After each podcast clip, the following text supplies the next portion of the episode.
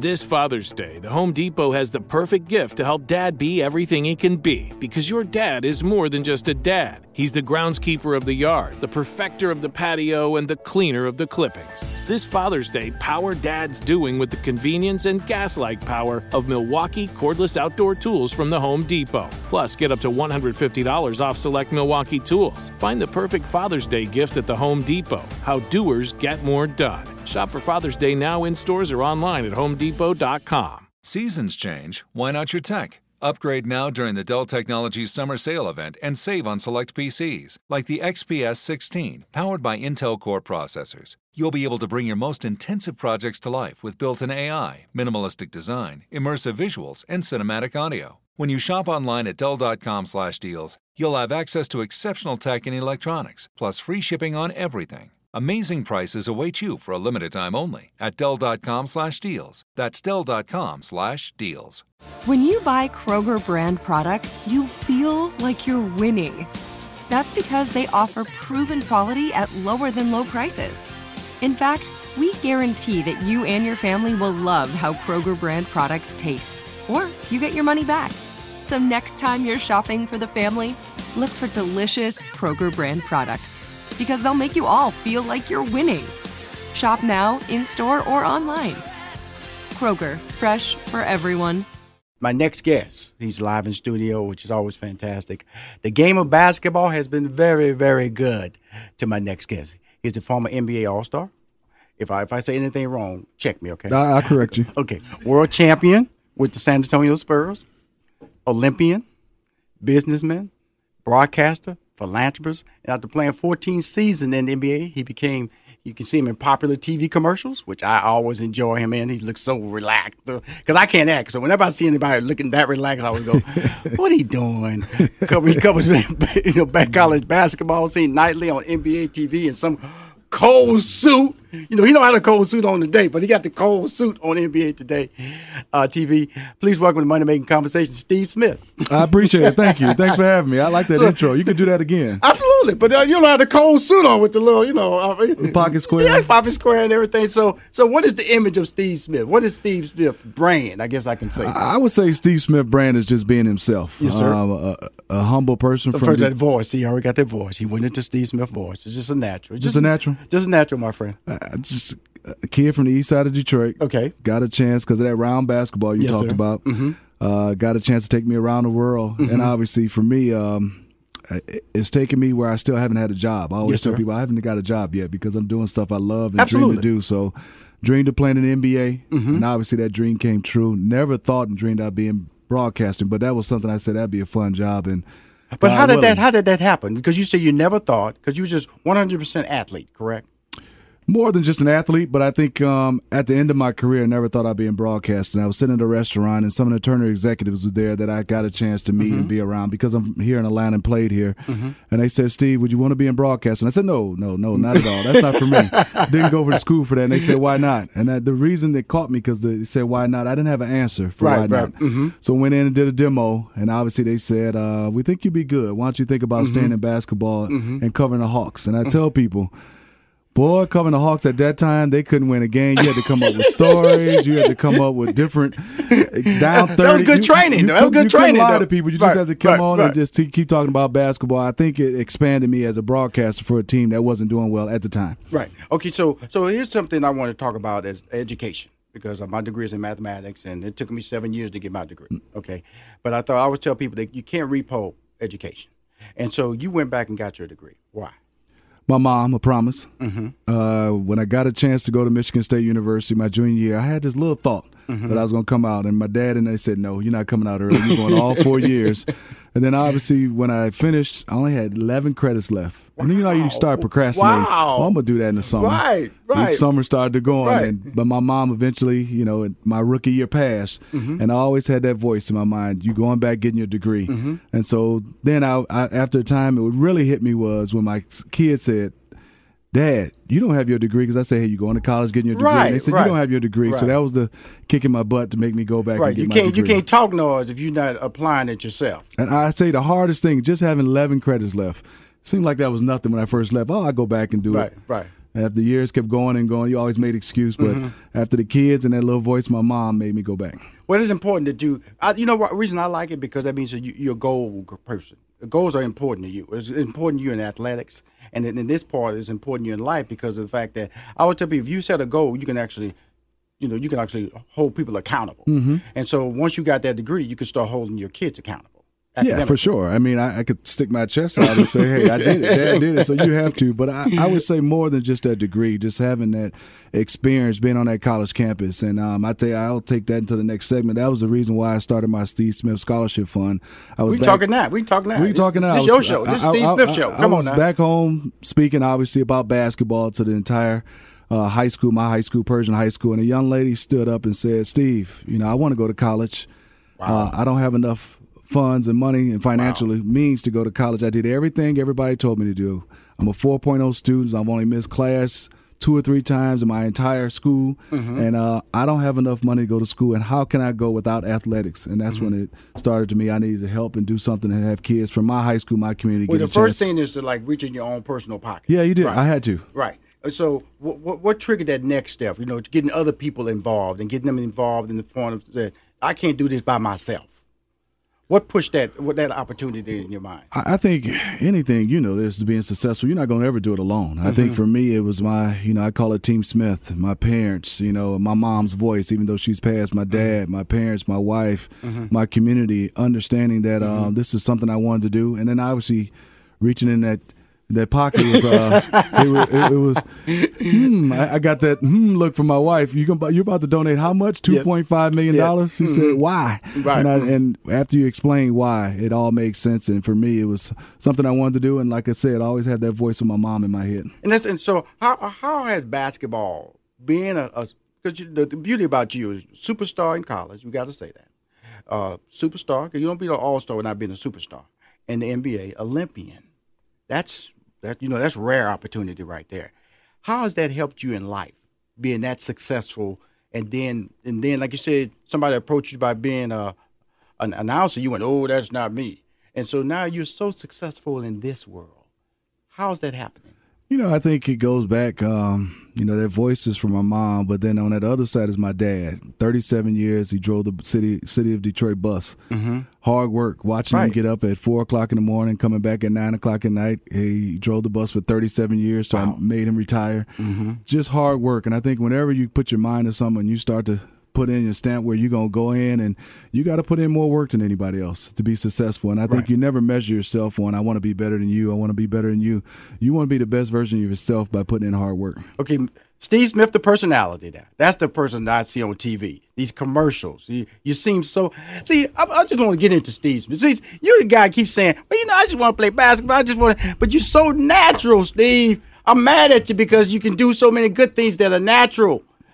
Why? I can't sing. Why? Oh, okay. wait, wait, you, you know something? That's, that's kind of, don't worry about that. Don't worry about that. Can't do everything. Don't worry about it. There you go. See, But I can't act though. But that didn't stop me from making money. there you go. There you go. So you're natural. Talk about that whole process because I'm sure when people approach you about commercials, there was a doubt in your head. People approach you about being on TV at the national level, uh, uh, covering college basketball, sideline reporting.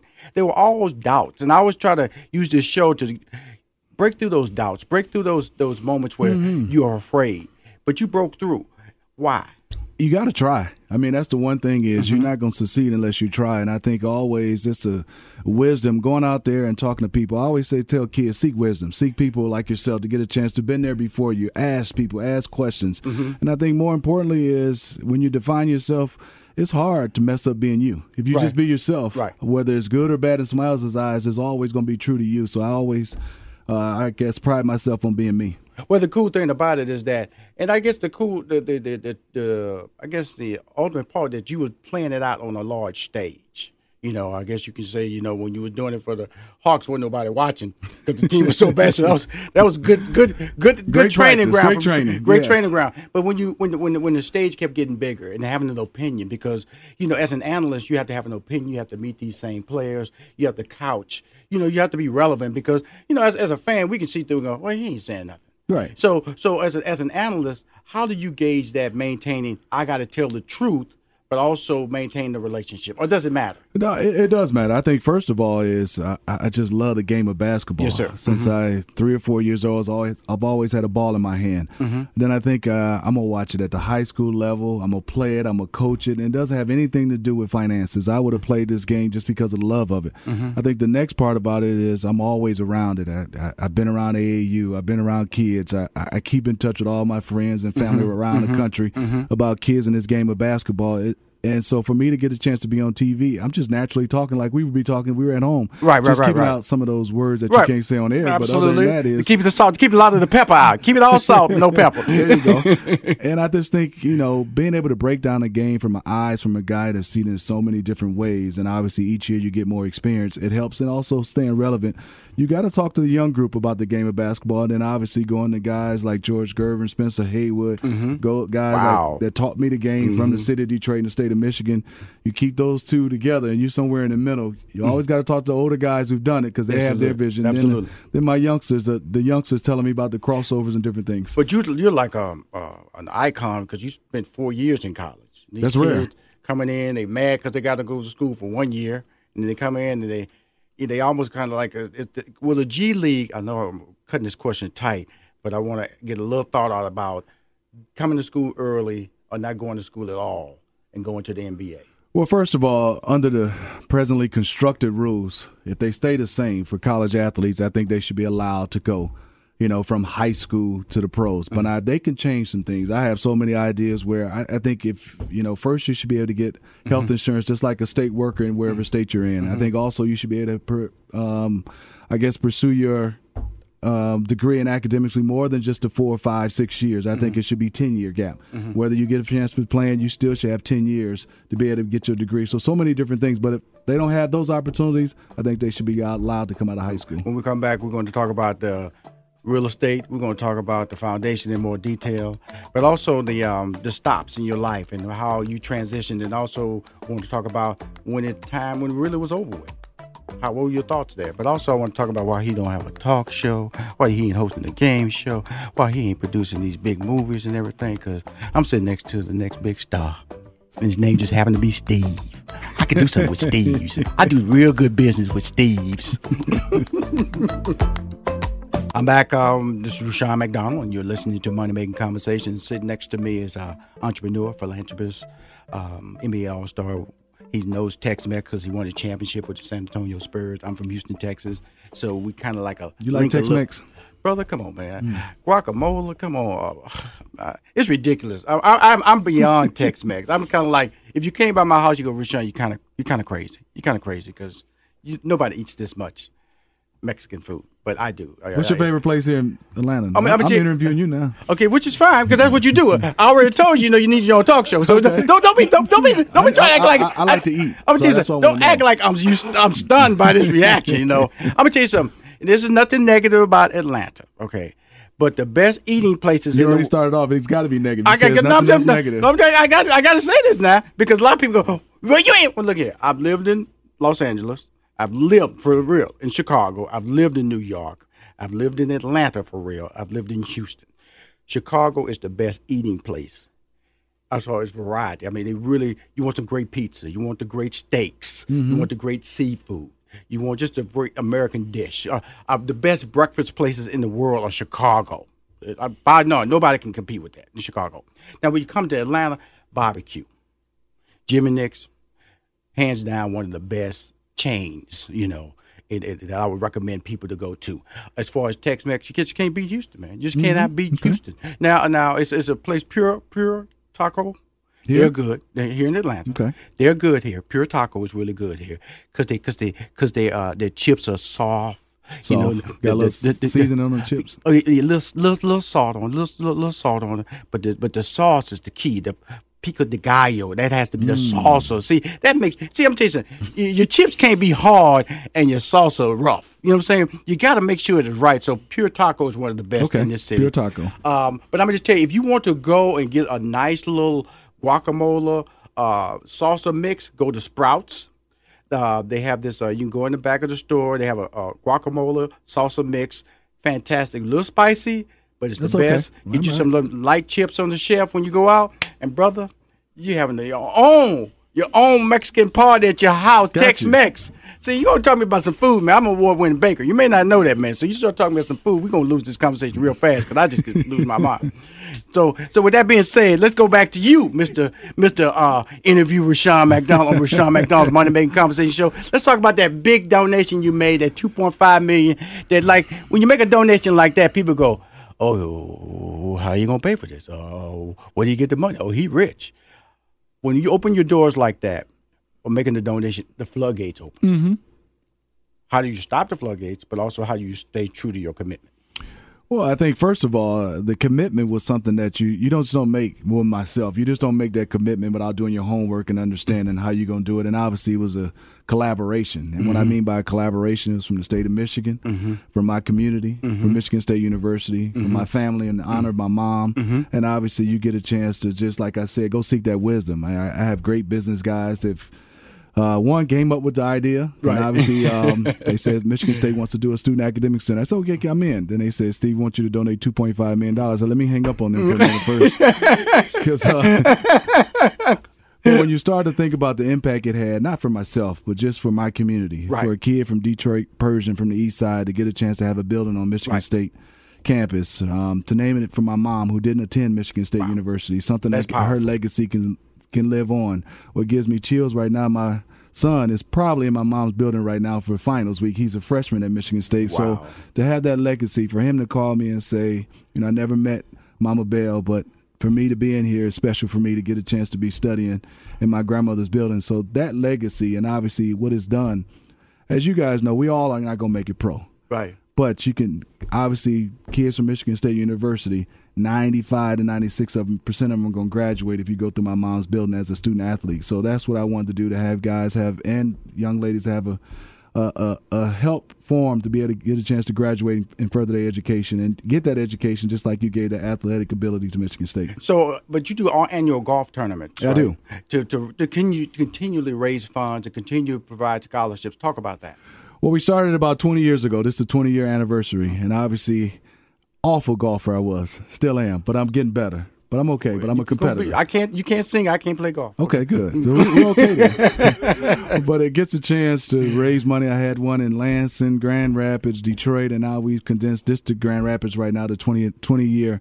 We get about 600 golfers, 650 golfers to get a That's chance That's a to. lot. That's that's a lot of people. it didn't start off like that, Rushion. It's probably about 45, 50 when we started. That's a lot of ago. people, dude. we get about 660, uh, 650 people to get a chance to come out, have a good time. And one thing I like about it, about 80% of them are repeat Absolutely. people Absolutely. come back and uh, just believing in raising money for Mm-hmm. kids to get a chance to further their education because I think education is equalizer Mm-hmm. and obviously you know experience and education you get a chance to go on campus and get an education Mm-hmm. it's not just that degree that experience with different cultures because it was it was a shell shock for me coming to Detroit going to Michigan State University Right. it's huge. It's big. I'm used to this a certain type of way, but it, it broadens your horizons, gets Mm-hmm. you to expand yourself, and get a chance to see other things.